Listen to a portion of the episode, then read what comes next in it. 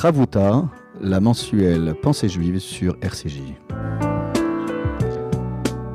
Bonjour chères auditrices et auditeurs de RCJ, bonjour Michael. Bonjour Olivier.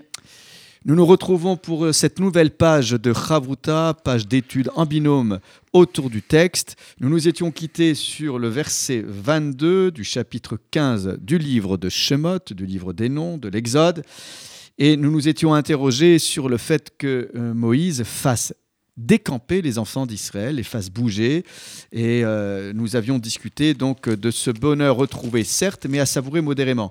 Et euh, si je peux euh, retrouver ce terme de faire voyager, Michael, tu pourras te rendre compte, et les auditeurs et auditrices par eux-mêmes, que lorsque nous étions au moment où les enfants d'Israël se retrouvent face à la mer Rouge, eh bien, euh, Dieu avait dit à Moïse, pourquoi m'implores-tu?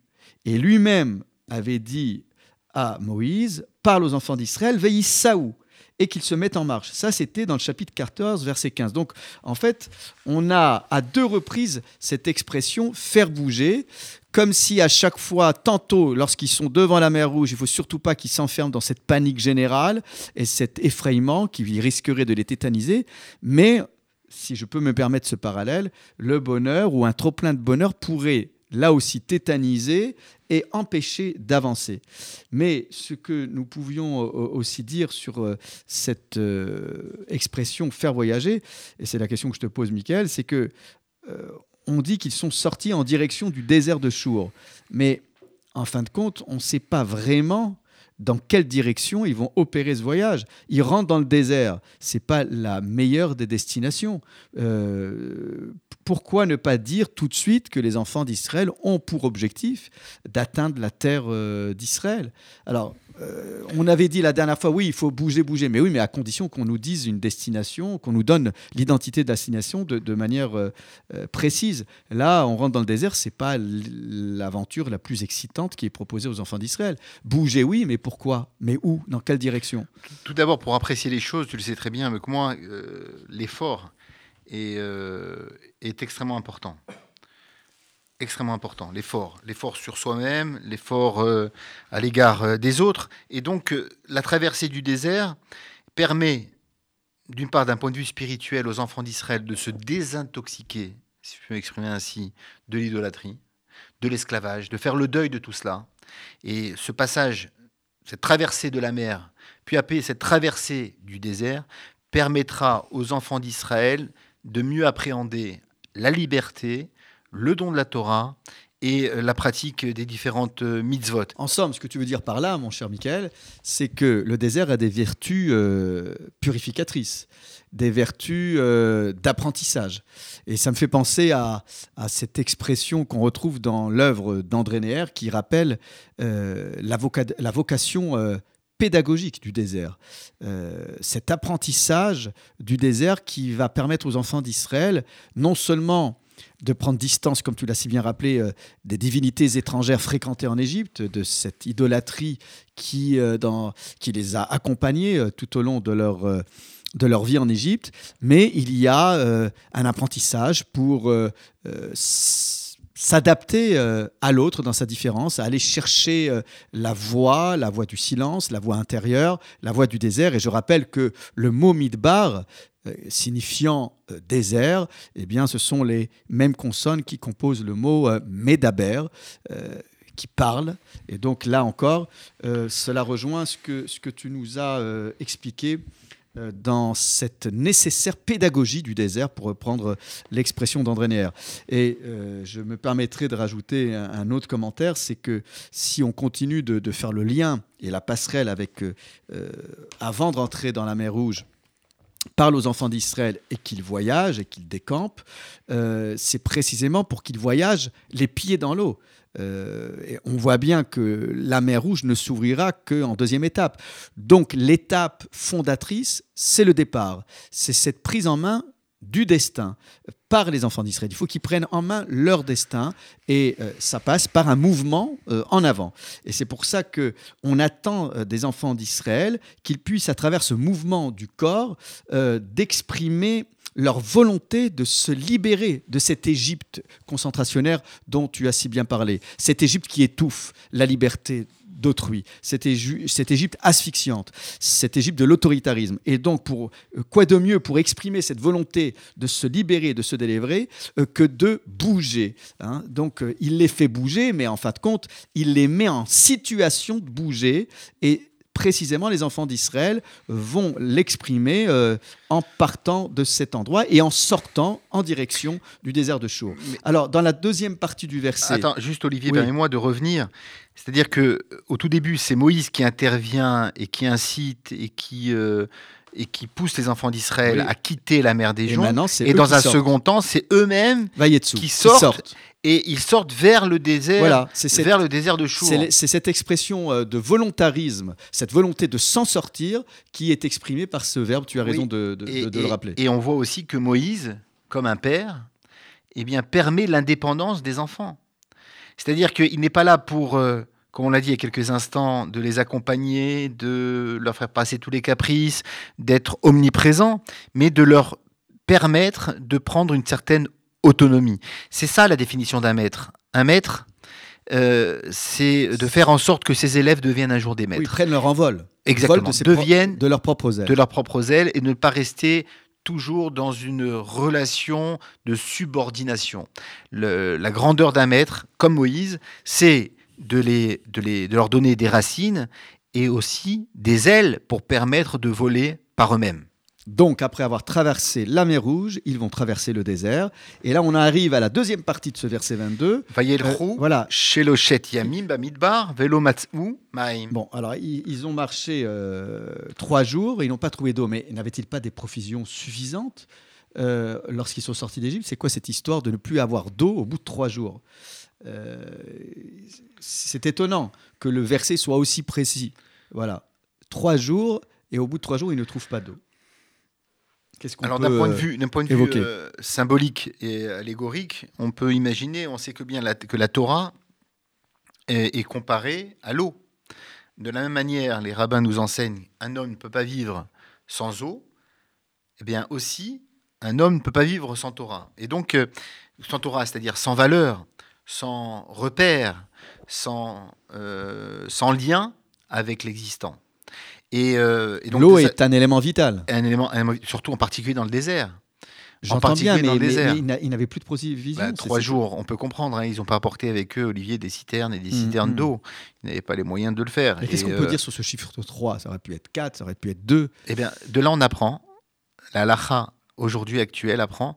De là, nous apprenons que on, ne peut, on lit la Torah tous les trois jours. C'est-à-dire le lundi matin, le jeudi matin, on lit la première montée. Et le samedi matin, samedi après-midi. Expliquons aux auditeurs, hein, c'est un avant-goût de la section biblique qui sera lue le samedi Qui sera lue le samedi. Et effectivement, les rabbins se sont appuyés, Ezra et Moïse aussi, ont institué la lecture publique de la Torah en vertu de ce verset. C'est-à-dire, on ne peut pas rester trois jours sans s'abreuver, hmm. sans se sustenter de la Torah.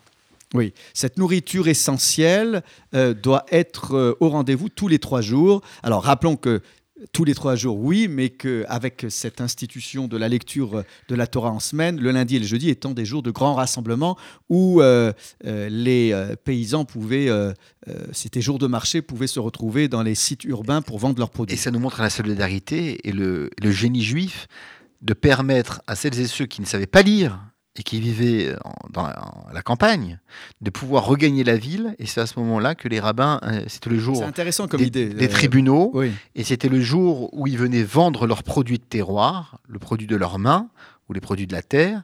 Et c'était un moyen aussi de les inclure et d'être inclusif. Et c'est ce judaïsme, Olivier, qui doit, euh, qui doit nous guider sans cesse. Oui, c'est intéressant rejeter, parce que ces dernières années, on a souvent opposé les territoires hein, euh, ruraux euh, aux territoires urbains. Et c'est intéressant que cette idée de, de retrouvailles entre les urbains, les citadins et les paysans. Et le judaïsme que nous défendons, c'est un judaïsme inclusif, de permettre à tout à chacun eh bien, de s'épanouir dans nos synagogues et dans nos hmm. communautés.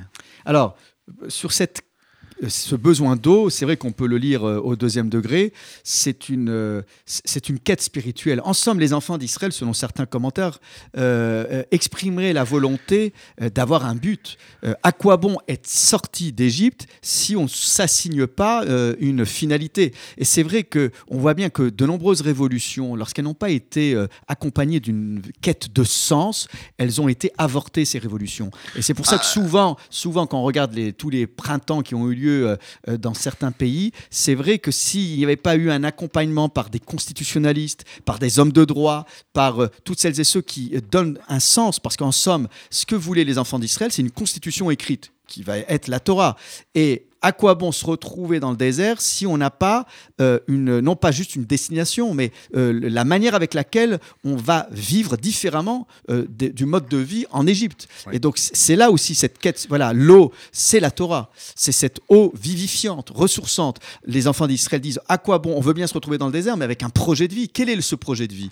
Quel est le, le cadre dans lequel on va évoluer? Donc il y a une quête spirituel, il y a un besoin d'encadrement légal, c'est assez étonnant.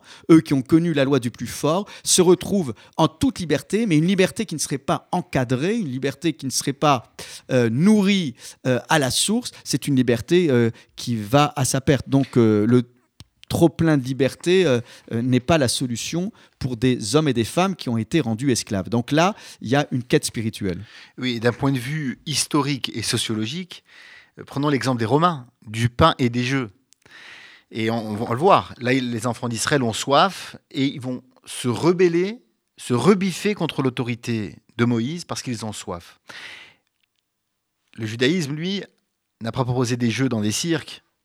Il a proposé l'étude et euh, la sacralité de l'intellect, de la parole, de l'échange entre le Père et ses enfants, la mère et ses enfants, mais aussi entre le maître et l'élève. Et, euh, donc, on, a l'impression que euh, Dieu essaye de euh, susciter le manque, susciter le manque des enfants d'Israël. Parce qu'on a l'impression que ni Moïse, ni Dieu n'avaient prévu la soif des enfants d'Israël. Et donc, on avait besoin. Donc, il y, a une volonté pédagogique de la part du divin, mais aussi de Moïse, de faire, d'apprendre aux enfants d'Israël, non pas à se lamenter, non pas à récriminer, mais à demander et à solliciter par la parole, de demander les choses à Dieu et à Moïse. Voilà, c'est sur cette note d'avidité et de besoin et de soif que nous allons nous quitter temporairement après une pause musicale et rafraîchissante. Nous nous retrouvons tout de suite.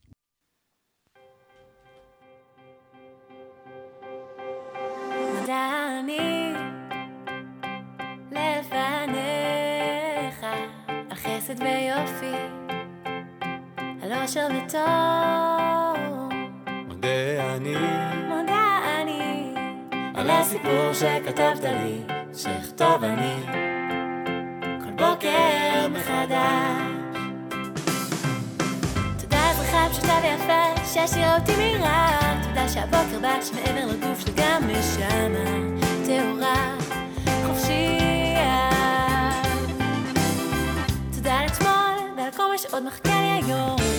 אני עד הלום ולמון גדול שאפשר להתחיל מחדש עם הכל. מודה אני על הטוב שנתת בי ושהחסרת בי כדי שיהיה לי מה ללמוד. מודה אני מודה אני על הסיפור שכתבת לי ושאכתוב אני בוקר מחדש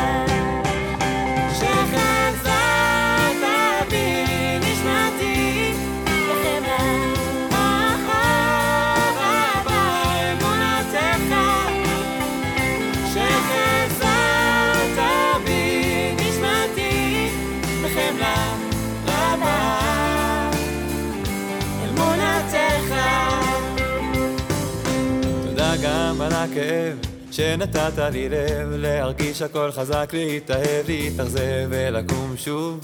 ולנסות לחלום עוד יום. מודה אני. על כל החסד שעשית עימדי לפניך. על כל האנשים שמלווים אותי.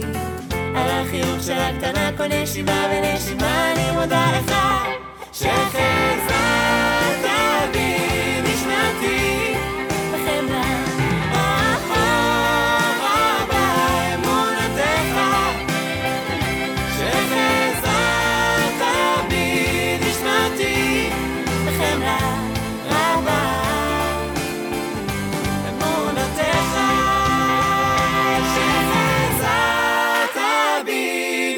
אותי בחמלה.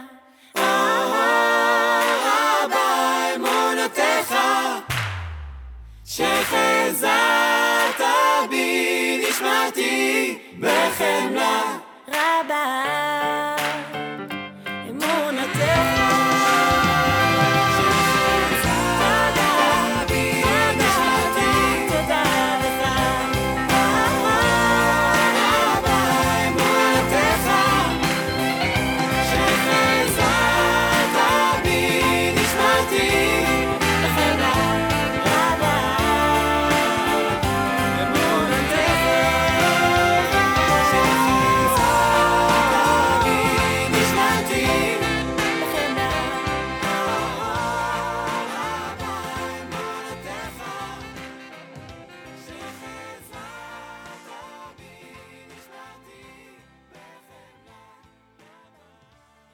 Nous voilà de retour après cette pause rafraîchissante de Schirchel Boker, le chant du matin, toujours par euh, ce couple euh, sympathique Yonona. Alors, Michael, nous allons passer au verset 23, chapitre 15. Lecture en hébreu. Vayavo marata velo lishtot maim mimara kimarim em alken karashema mara. Traduction Vayavo marata. Donc ils vinrent à Mara, donc c'est le nom d'une localité, et ils ne purent boire de l'eau de Mara, car ces eaux, euh, elles étaient amères. C'est pourquoi on donna son nom à ce lieu, le nom de Mara. Alors là, euh, je vais vous, là, Bon. il y, a- il y a de quoi, euh, y a de quoi euh, vraiment être déprimé parce que là, il y a le mot euh, mar, amer, amertume à plusieurs reprises dans ce verset. Alors, euh, tu m'as dépeint une situation Oui, formidable. On ouais. quitte le bonheur pour retrouver l'amertume. C'est- insupportable. Pour retrouver le désert, pour ne pas avoir d'eau, et après trouver, aujourd'hui on Quel dirait programme, de quelle aventure de- passionnante. Oui, de l'eau amère, des eaux amères, on traduirait de l'eau non potable. Oui, J'entends bien, mais Voilà. là, quand même. euh, C'est-à-dire qu'elle n'était pas... Elle était c'est pas too much là. euh, Non mais oui, mais les pauvres enfants d'Israël. Exactement. Exactement. Comment Alors euh, dé- dé- déjà, Non mais pourquoi, pourquoi Dieu et Moïse ne prennent pas les choses en main? En, en somme, ce que tu nous dis, Michael, c'est qu'il y a un état d'impréparation euh, qui euh, peut sembler assez étonnant. C'est assez troublant. C'est-à-dire que si on organise un voyage avec la famille, avec la communauté, tu organises un point de chute, le gîte, le couvert, au minimum. Et après, on, on s'étonne que les enfants d'Israël se rebellent et, euh, et récriminent Dieu. Et Hachem. Oui, tu as, tu as- tu as d'autant plus raison que quand ils sont sortis d'Égypte, on leur a demandé de préparer leurs bâtons, leurs chaussures, de ceindre euh, leur corps de, de- de ceinture. Donc il y avait une préparation, une préparation euh, accompagnée, ritualisée. Euh, et, et- et on le voit bien, euh, le prophète Jérémie le dit lui-même, il y a une idylle amoureuse dans le désert qui se noue entre Israël et, le, et- et- en- entre Israël et Dieu. Euh, voilà, euh, l'erterra, l'erterra achare amidbar, euh, voilà, tu, tu m'as suivi dans le désert, euh, dit Dieu par la bouche du prophète Jérémie dans le chapitre 2. Donc, c'est étonnant, on passe euh, d'un- encadrement de, de cette sortie, et c'est vrai qu'on a l'impression qu'il y a... Une impréparation. alors, que- comment peut-on euh, comment peut-on comprendre ce qui peut s'apparenter à une impréparation? Est-ce qu'il n'y aurait pas autre chose derrière? Je te donne un exemple, euh, Olivier, euh, qui est complètement diamétralement opposé au sujet, mais j'arrive à la conclusion. Euh, une vie sans examen ne vaut pas la peine d'être vécue, dans le sens où si on n'a pas d'épreuve, si tout est, un acquis, tout est un acquis, que ce soit la parnassa, notre subsistance, la santé, tout est un acquis. Alors encore rime la vie, dans le sens où chacun d'entre nous possède des potentialités. Et donc, l'épreuve permet à ce que l'individu eh bien, fasse en sorte que cette potentialité devienne une réalité. Et donc, Dieu éprouve les enfants d'Israël. Éprouve les enfants d'Israël et va leur montrer le chemin.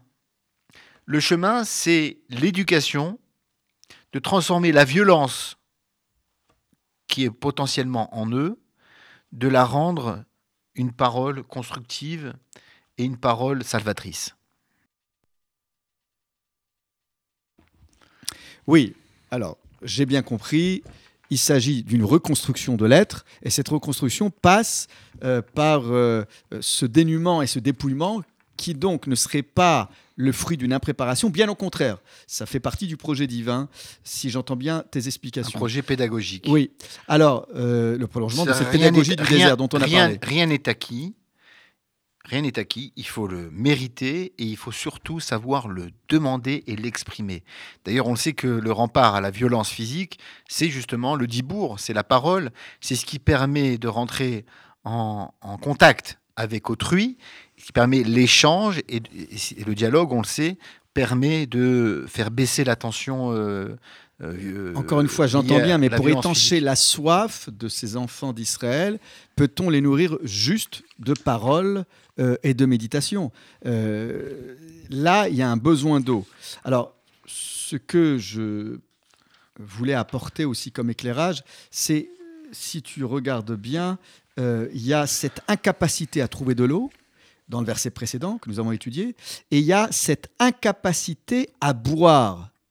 Donc en fait, c- c'est pas tant les eaux qui sont imbuvables que les enfants d'Israël qui seraient en incapacité à boire de l'eau même potable.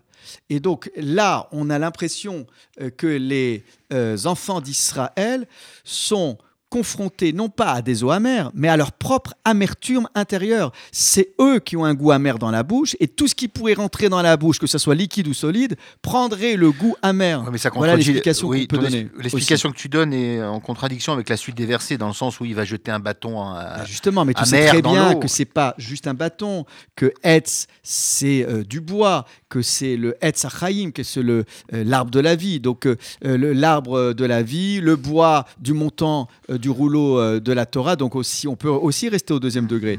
Mais c'est vrai que cette, euh, cette insistance à dire que c'est amer, euh, parce que elles étaient amères, mais on peut dire aussi parce que eux étaient amers. Donc, est-ce qu'il n'y a pas, encore une fois, une mentalité d'esclave qui n'a pas été totalement euh, désincrustée de, de- de- de leur tête et qui fait que tout ce qu'ils regardent, tout ce qu'ils touchent, tout ce qu'ils ingurgitent prend un goût amer? C'est la proposition que je fais. Maintenant, je ne dis pas que euh, euh, c'est la proposition unique. Parce qu'il y a quand même une insistance du texte qui fait qu'on n'a pas l'impression que ce soit juste de l'eau non potable. Alors, Mais tu je- disais tout à l'heure, c'est de l'eau non potable.